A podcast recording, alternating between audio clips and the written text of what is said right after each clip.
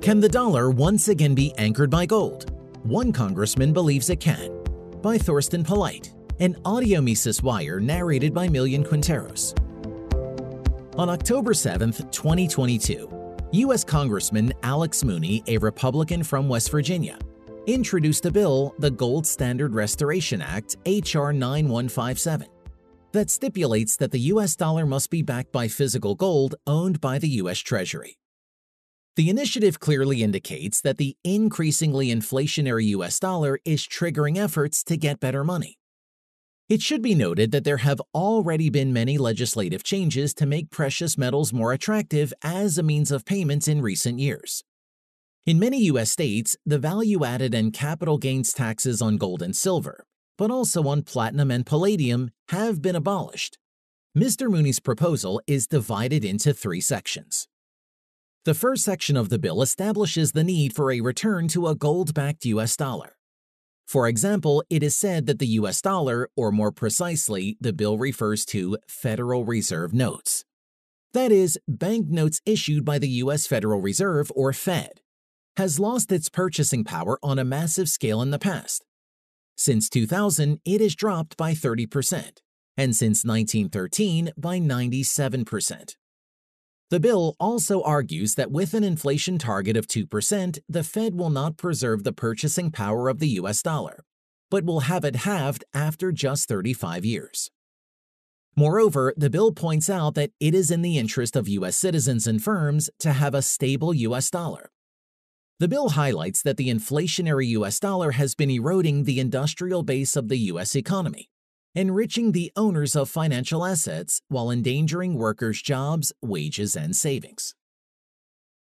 The second section of the bill describes in more detail the technical process for re anchoring the US dollar to the US official gold stock. It states that, number one, the U.S. Secretary of the Treasury must define the U.S. dollar banknotes using a fixed fine gold weight 30 days after the law goes into effect based on the closing price of the gold on that day. The Fed must, number two, ensure that the U.S. banknotes are redeemable for physical gold at the designated rate at the Fed. Number three, if the banks of the Fed system fail to comply with people's exchange requests, the exchange must be made by the U.S. Treasury, and in return, the Treasury takes the Fed's bank assets as collateral. The third section specifies how a fair gold price in US dollar can develop in an orderly manner within 30 days after the bill has taken effect. To this end, number one, the U.S. Treasury and the Fed must publish all of their gold holdings, disclosing all purchases, sales, swaps, leases, and all other gold transactions that have taken place since the temporary suspension of the redeemability of the U.S. dollar into gold on August 15, 1971, under the Bretton Woods Agreement of 1944. In addition, number two, the U.S. Treasury and the Fed must publicly disclose all gold redemptions and transfers in the 10 years preceding the temporary suspensions of the U.S. dollar's gold redemption obligation on August 15, 1971. What to make of this? The bill's core is the idea of re anchoring the US dollar to physical gold based on a fair gold price freely determined by the market. By the way, this is an idea put forth by the economist Ludwig von Mises in the early 1950s. In this context, the bill refers to US banknotes. However, banknotes only comprise a fractional part of the total US dollar money supply. But since U.S. bank deposits can be redeemed, at least in principle, in U.S. banknotes, not only U.S. dollar cash, coins, and notes could be exchanged for gold, but also the money supply M1 or M2, as fixed and savings deposits could be exchanged for sight deposits, and sight deposits in turn could be withdrawn in cash by customers, and the banknotes could then be exchanged for gold at the Fed. As of August 2022, the stock of U.S. cash, currency in circulation, amounted to 2,276.3 billion.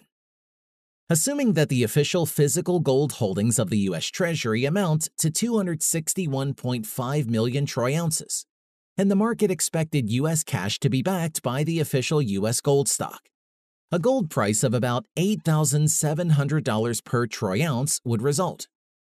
This would correspond to a 418% increase compared to the current gold price of $1,680.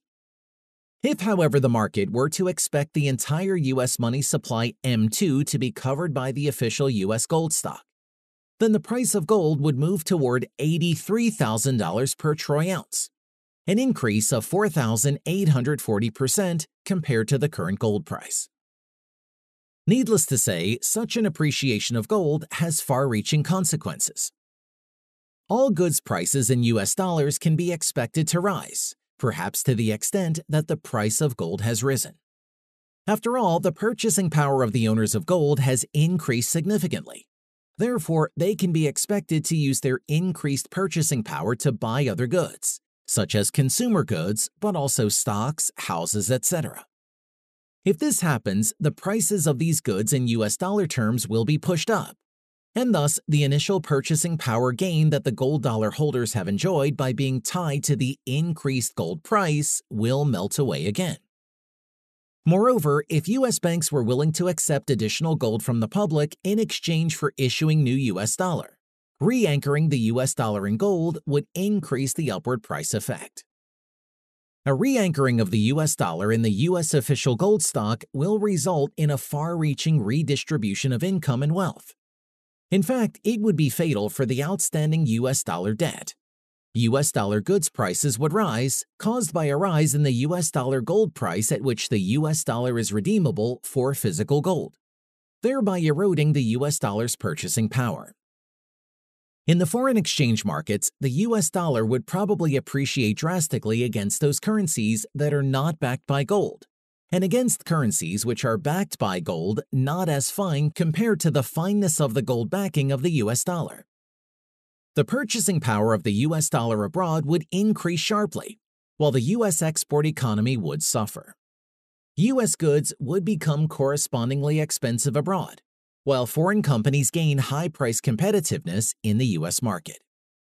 Once the US dollar is re anchored in gold, today's chronic inflation will end monetary policy induced boom and bust cycles will come to an end.